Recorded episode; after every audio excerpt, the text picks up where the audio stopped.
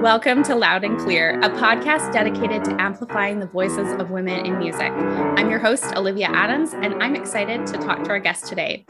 Karen Gerelus is a doctoral candidate at the University of Calgary researching musical identity and motivation with piano students. She holds degrees from the University of Saskatchewan, the University of Ottawa, the Royal Conservatory of Music, and Trinity College London.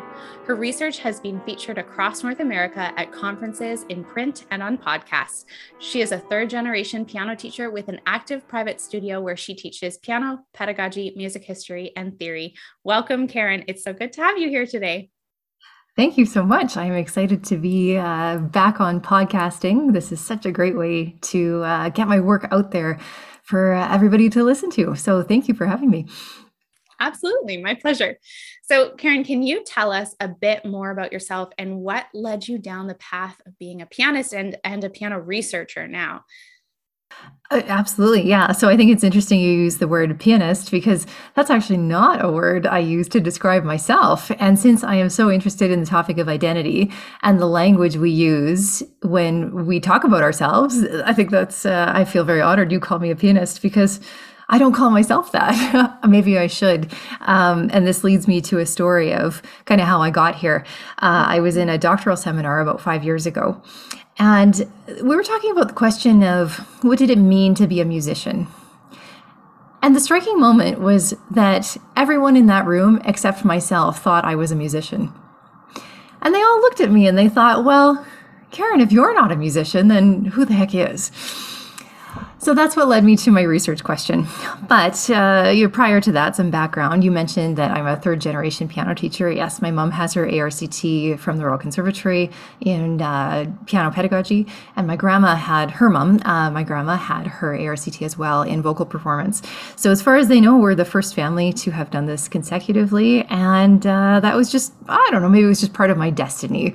That I'm not quite sure when my piano lessons started as a small child, but I remember my favorite song when I was three. It wasn't Wheels on the Bus or Row the Boat, it was uh, the theme from Cats.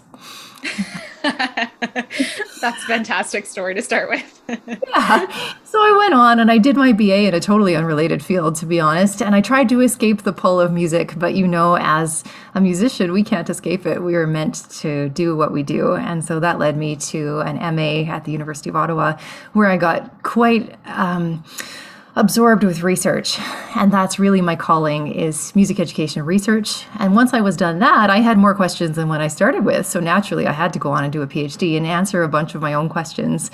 And so that's where i am now. I'm just about finished my phd at the university of calgary uh, in the department of education actually but working with piano students in a music education capacity. So that's, that's a bit excellent. about me. that's excellent. And karen and i share uh, an alma mater both did our masters at the University of Ottawa. And I am with you in that the reason why I'm doing a PhD is because I found more questions that I want to answer. And it's funny how that how that starts. so, how has your experience as a pianist and piano teacher shaped your research? Because the the piano teacher came first, right? And then that was where you found some questions that you wanted to to research. Am I correct? Oh, it's all just mixed up. I was teaching, I'm researching, I'm studying, I'm reading all at the same time. And so, where I am now in particular came out of my master's research, where my MA looked at dropout students. I was curious to know what are the reasons that so many students leave piano lessons? Because it seems like there are more that leave than continue. So that's a problem. We should understand more about this. And one of the things that came up with that research is that the dropout students had really no long term vision of themselves as being musicians, being pianists, being musical in any kind of way. They anticipated that music lessons would stop shortly after they started. So they had really no trajectory about how this was going to matter to them in the near or far future, what this meant for their lives going forward. And so, as I was doing some reading, a study by Evans and McPherson, I think 2015 out of Australia, really brought this home. And this was the striking moment that reading their work, Gary McPherson had done an enormous longitudinal study now, probably 10 or 15 years ago, with Australian band and instrumental students and many of them left classroom music. And so they initially analyzed that as a lack of commitment.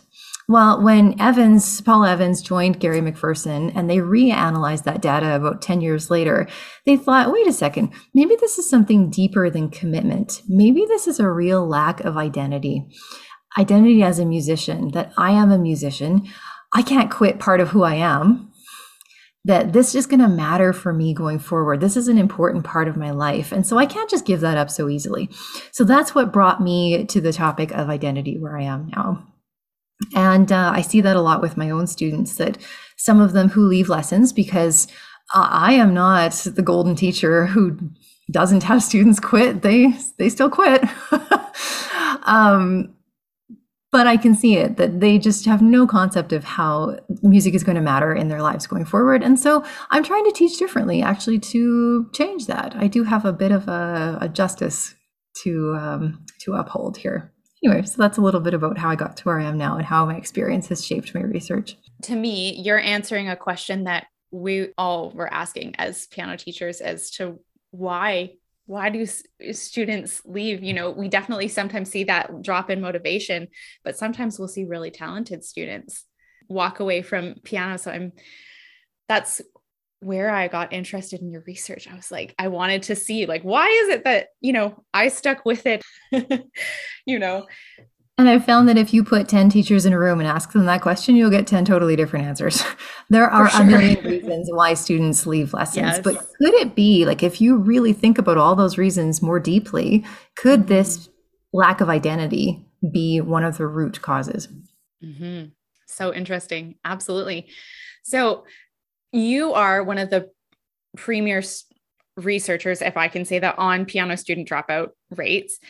Can you tell us more about what sort of markers and predictors of dropping out that you're seeing in your research? Uh, yeah, absolutely. Um, so I just want to hone in on part of your question here dropout rates. We don't actually know the dropout rate, so I can't talk oh, to that. okay. Yeah. Um, we first of all, we don't know how many piano students there are. Mm-hmm. We don't know how long they take lessons for. We don't know at which point they leave, and we don't know how long the ones who continue actually keep going for. So this warrants a longitudinal study. Please, somebody out there who's listening, take this up, get into research, find some funding, and please let me know because this is. I, uh, this is my career study is that the drop we don't actually know the dropout rate but yeah. From what I do know, what sorts of markers or predictors of dropping out? So we published this, we as in uh, Professor Comeau at the University of Ottawa and Mr. Michael Swirp, who's in the piano lab there as well, published this in Intersections, which is the Canadian Journal of Music in 2017. Uh, if you want a shortcut it is open access. You can go find it. But if you want a shortcut, um, if you go to my own website it's gerelusmusic.com. So G E R E L U S M U S I C.com and go into the academics tab there. I have all of my publications listed. So I have a whole article on pr- some of these predictors. But to briefly summarize that article, in case you're not into reading academic research, um, it, it, falls into a catchy three things. Um, expertise is one of them. So the gaining some ability feeling like you're good at this that is so important to keep students going. Nobody wants to keep going at something they think they suck at is the informal way to say that. So you need some expertise, some momentum behind uh, what they're doing at the piano.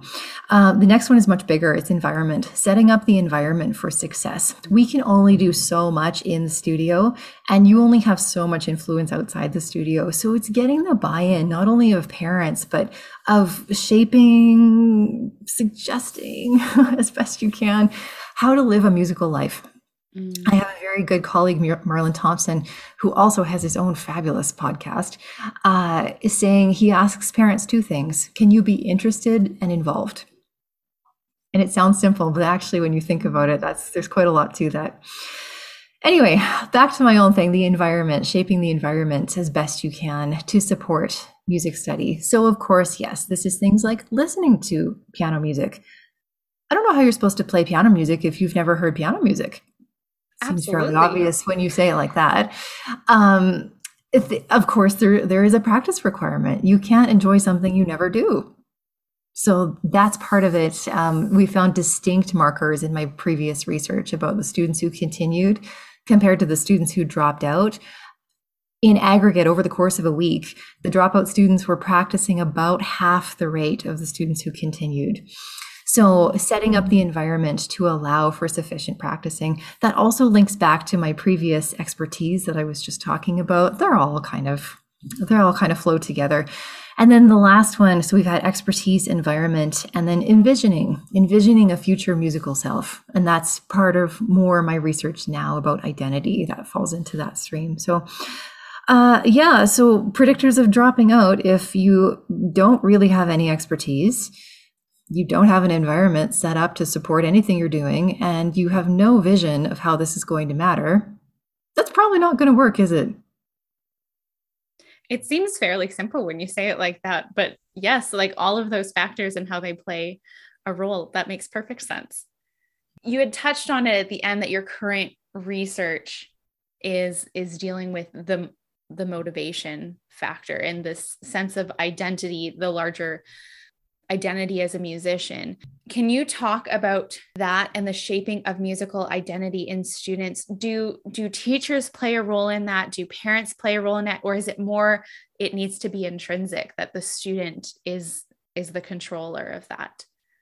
So, going back to my original story about how I didn't even consider myself a musician, you know, into my 30s after having done all these performance diplomas and playing the piano for decades. Well, could it be that nobody had ever referred to me as a musician? So how I, how was I going to refer to myself as a musician if I didn't have that established? So that is a very uh, basic thing that parents and teachers can do is refer to your students use that word this doesn't have to be some grand lofty word uh, uh, who is a musician who gets to call themselves a musician well there's actually plenty of research out there that says that toddlers consider themselves musicians. And maybe somewhere along the way that gets crushed, which is very sad mm. when you think about it. But I really encourage anyone who has an influence on young students to call them musicians as early as possible because that's how they're going to call themselves musicians. But yes, you're right that it has to be an inner thing. You have to draw that out. And I came to this this was the light bulb moment, the realization somewhere along the way that that is when you are a musician, is when you use the word to describe yourself. That makes me so happy as a music teacher because it's almost like I knew I knew that intrinsically that that you needed to self-identify because I remember having this very influential choir teacher that she would look at all of us in the room and say, all right, artists, let's pick up our books. You know, all right, mus- musicians, what say you about, you know, this in the score? Or what do you think? And I was like, this, this person wants my opinion, you know, but also being treated like I had something to say. And so I feel like teachers can draw that out of their students as well. Mm-hmm. It's a belief. It's saying that I believe in you. I believe that you are a musical being. I believe that you have musical knowledge. I value your opinion. Um, I know uh, Anita Collins, if you haven't read her book, The Music Advantage, uh, has her first chapter doing a lot with early music. And children are born knowing what sounds, they're born with so much knowledge of musical sounds, particularly the mother's voice. And so you know, onwards and upwards from there. People, I think we all believe that people are naturally musical. And so then referring to them in that way outwardly shows that belief. You are a mother. And I'm wondering, has your research shaped how you talk to Henry and what activities you do with him? I think he just thinks all the music we have in our house is normal. Like you can yeah. see my two grand pianos behind me. There's a harp in the corner. I've got a saxophone in the closet. Uh, his current favorite piece that he requests every time we're in the car is the Haydn trumpet concerto in E flat. Trumpets. And so I don't know any other two year old that likes listening to the Haydn trumpet concerto. And I'm not totally sure how we got here, but he just thinks that's such a normal part of life yes. that um, it's just part of who we are. Yeah. I had a colleague and I was chatting with her and I said, Oh, do your kids enjoy the music that you listen to? And she goes, Yeah, my three year old thinks it's normal to listen to Webern. Oh, it's just just another just another day in the home. yeah, that's right. that's great. Um, so in addition to calling our students musicians and artists, are there other external factors that we as music teachers can help to set up our students' motivation level? I mean, you did touch on environment, that's a really big um, impact. But are there other things that we can do to set our students up for success earlier so that we don't see as many dropouts? So this has to get credited back to researchers Deci and Ryan. And mm-hmm. if you've ever heard me talk about anything, you've probably heard me talk about them. They are very central to all of my work. I've been reading their publications for the last eight years, and they developed self-determination theory. These are psychologists from the University of Rochester. And I think, Olivia, do you use their work in your research as well? I do, yeah. Yes, so you know a little bit about this, but for those unfamiliar, um, the basic tenets of self determination theory are that there are three critical psychological needs competency, autonomy, and relatedness. So, competency is the feeling of, I'm good at this. I enjoy this because I have some skill. I have an ability that maybe not everybody has. And that's really something special about me. The next one is autonomy. So I've chosen this for myself. This is something I really, really want to do. Nobody's forcing me to do this. I want to be here because I think it's great. And then the last one is relatedness or relevancy.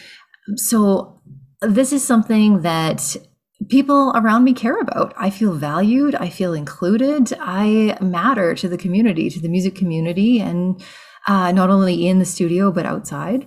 So I often like to take one of those away in my presentations because I've never seen this done elsewhere. And I think it really uh, it makes a strong point. So, for example, if you have competency and autonomy, but no relatedness. So, I'm really, really good at this, and I, I want to be here. I want to take piano lessons, and I have some real ability here, but nobody in my life cares that I'm doing this. That's the relatedness that's missing. So, that's probably not going to work. So let's take another one away. Uh, let's take away autonomy. So I'm competent, I'm good at this. Everybody in my life cares that I'm doing this. I feel valued and included, but I don't want to be here. I am being forced to do this. That's not going to work either. And say the last one we take away competency. So Yep, I signed myself up for piano lessons. I think this is great. My family supports this. I have a really strong musical community, but I am not good at this at all. right. That's probably not going to work either.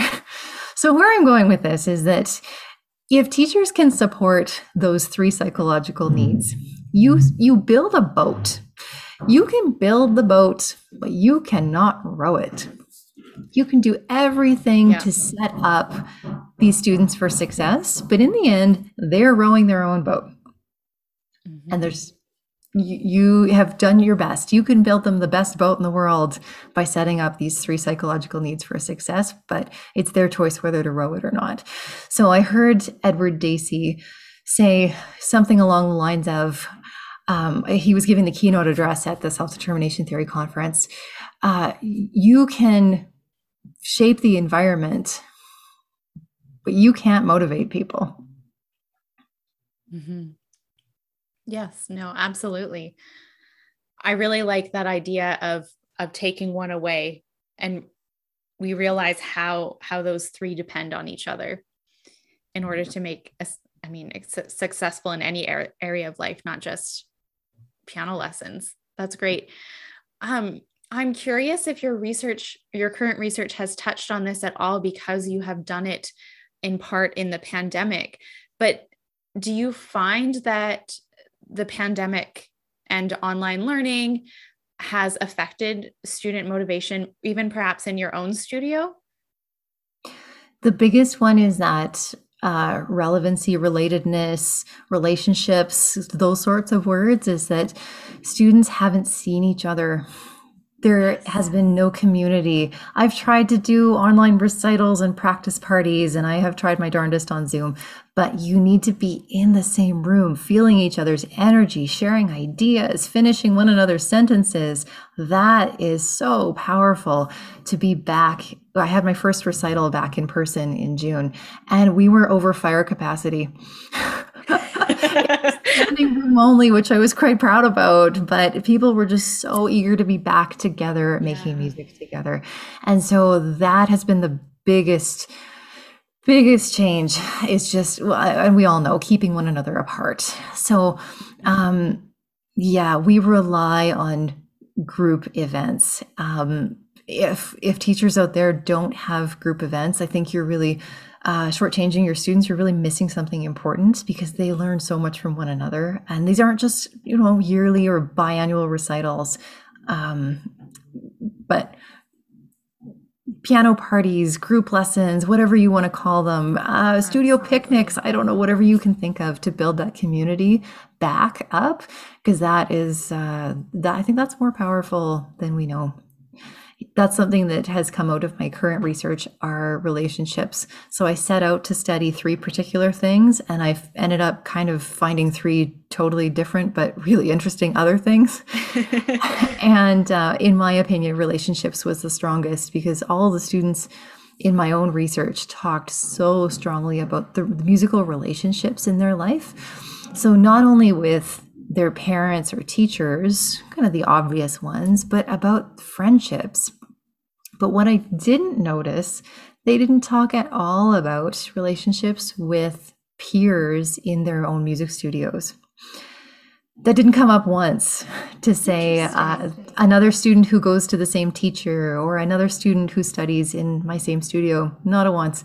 These are students from school who they see regularly um, friends neighbors cousins uh, that sort of thing. So i think we can do a better job of that at creating stronger music communities warm friendly communities with our own, in our own studios. It takes work. It takes time. It's going to take up your saturday morning probably but it's worth it absolutely.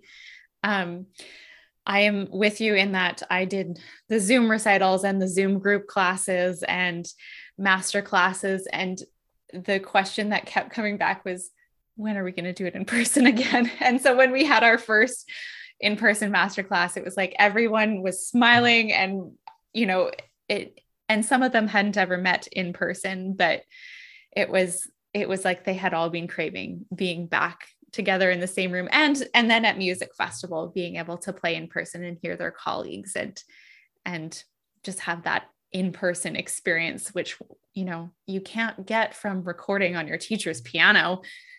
Yeah, yeah. exactly. Yep so, Karen, do you find it challenging to balance the hats of being a pianist, teacher, researcher, or do you find that these things feed into one another? Do you find your teaching feeds your research and your research feeds your teaching and they kind of oscillate back and forth? Yeah, of course. Of course they do. this is a lifestyle at this point. This is what I spend my life thinking about are these questions. Uh, so, mm. yeah, my experience as uh, a performing pianist uh, led me to teaching, and well, they both both sort of came about in the same time in my early 20s and i then i got pulled into research but yeah what i'm playing on the piano uh, like what i'm currently playing helps me be a better teacher mm-hmm. Of course, because the more we play, the more insight we have about teaching. And the more I teach leads me to new research questions. And then my research questions, I answer them. So I end up being a better teacher. And it all is all just cyclical. So, yeah, they, uh, sure, it's challenging to balance it all because there's uh, a lot happening, but they're just, they flow so organically from one to the next. The biggest challenge I have is parenthood that I would say pulls pulls me away from some of these things because there's only so many hours in a day, you know. But um, yeah, yeah, yeah, it's been it's been a wonderful life calling. I'm I'm so happy to be where I am. That's so great, and I think that piano teachers are all grateful for your research because we get to better understand our students and ourselves um, at, thanks to your research. That's Great. So I have one last question before we do a couple of rapid fire questions. Unless, is there anything that you wanted to touch on that we didn't get to? Oh, there's so much. I could just go on and on. I, I mean, we could talk for a long time. um, I will say, if you want to know more about my current research, uh, it's just about finished. I defend uh, here in about three weeks, and the full dissertation document will probably again be on my website, but also housed with Library and Archives Canada. The warning is that it now sits at 300 pages, but there's pictures. You can just go through and look at the pictures. Uh, but that's the scope of what I've been thinking and talking about is uh, there's quite a depth to it. I think it's I'm I'm really proud of how it's turned out. So if you want to read more about that, that will be done and available publicly in the next few weeks.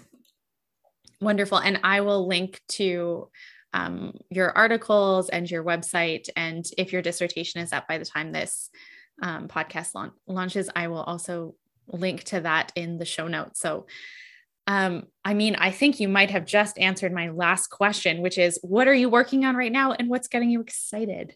It doesn't have to be your dissertation research. that is the big thing is yeah. this uh, dissertation defense that's coming up but uh, oh i have i always have lots of projects happening. Right now um, on my instagram uh, if you want to follow me there it's just at gerelus music. Um, i'm in a recording project with some other teachers. We're recording one piece from every every level of the new royal conservatory books and posting them on our Instagram. So I've been having fun recording some of that new repertoire.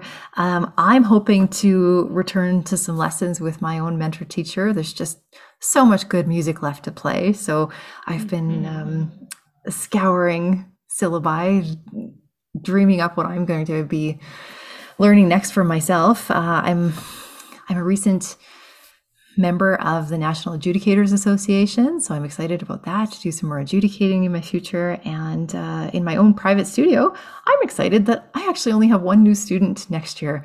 Everybody else is returning. So that makes it a really easy transition back to teaching. I know everybody, I know where they're at, and here we go. Let's let's hit it. That's so great. That's exciting.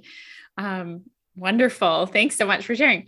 Well, it's been such a pleasure getting to chat with you. We're going to wrap up our chat with a few rapid fire questions. There are no wrong answers. Just go with your gut. And if you want to pass on one, just let me know. So, could you point to a moment when you knew you wanted to be a musician? Not particularly, to be honest, because it's always just been such a huge part of my life. Uh, I think I was just destined to do this I mentioned the musical Cats before. We used to drive around in our 1992 Chevy Lumina minivan listening to Vivaldi's Four Seasons and the tape from Riverdance. this is my mom's grand piano that you can see behind me. And as I mentioned, I tried to escape it, but it sucked me back in. So, no, this is just meant, it's meant to be. The musical vortex. Mm-hmm. Do you have a favorite piece or song to perform or play? Uh, that that past recital I just mentioned in June, I played Amy Beach's Fireflies, and just love it, love it. It's beautiful. It's so fun. I love that one too. Have you ever been given bad career advice? Oh, I think this is a fabulous question. People need to ask this question more often. yeah, of course I have plenty. But one that stands out to me is that number of years ago, somebody told me that I would be a better teacher once I became a parent. Uh, you know, they meant because I would relate to kids better or something. And that has been thoroughly untrue now that I am a parent. Um, I was a very good teacher before I became a parent. Still am a pretty good teacher, I think. And in fact, I think now that I am a parent, I'm actually a little bit more critical of other parents who are well meaning but distant. Mm. So, being a parent does not make you a better teacher. What is the best musical or career advice you could pass on to up and coming musicians? Well, musicians really need to broaden their definition of musician. Yes. As I've been previously mentioning, is that it doesn't just mean somebody on stage playing 40 minute concertos. Mm-hmm we need to think about this more carefully. We have a very narrow conceptualization of what it means to be a musician. And then my follow up question to that is what does that mean for the thousands of hours that students are going to spend at their instrument? What does that mean for them along the way if they have invested that much time and energy and still don't live up to the definition of being a musician? That crushes their little spirits. So, refer to your students as musicians. That is my best musical and career advice for anyone out there. I love it. Absolutely. And what are you listening to right now other than the the trumpet concerto? Lots of trumpet concerto. what am I listening to right now? Uh, I just discovered that the Staves have a new album out. Uh, they're a British group of three sisters that I quite enjoy. That's wonderful. That's great. Well, thank you so much, Karen, for coming on loud and clear. Can you let our audience know where they can find you and know about the exciting things that you're doing? Yeah. So I had mentioned my website previously, gerelusmusic.com, G E R E L U S M U S I C.com. Uh, same thing at Gerelus Music for Instagram. Those are the two best places to find me. So Perfect. I hope you will be in touch. That sounds great. Well, thank you so much, Karen. It's been a pleasure. Thank you so much. I, I just love talking about this. I uh, love sharing my research. Uh, and good luck with your future interviews. I can't wait to hear them. And there you have it. That is my interview with Karen Gerelus. I hope you enjoyed it. I will have links to all the references if you go to oamusicstudios.ca slash podcast. Make sure you go and give Karen a follow and let her know how much you enjoyed the show. Thank you to the Saskatoon Symphony Orchestra for sponsoring this podcast. Make sure you head over to saskatoonsymphony.org to purchase tickets for upcoming shows. And if you don't live in the Saskatoon area, you can watch these shows via Concertstream by following the link at the top of the website. And if you want to show some love for the podcast, you can leave a five star rating or review to help other people find it. I'm your host, Olivia Adams, and you can find me at OA Music Studios on socials. Thanks for tuning in. We'll see you next time.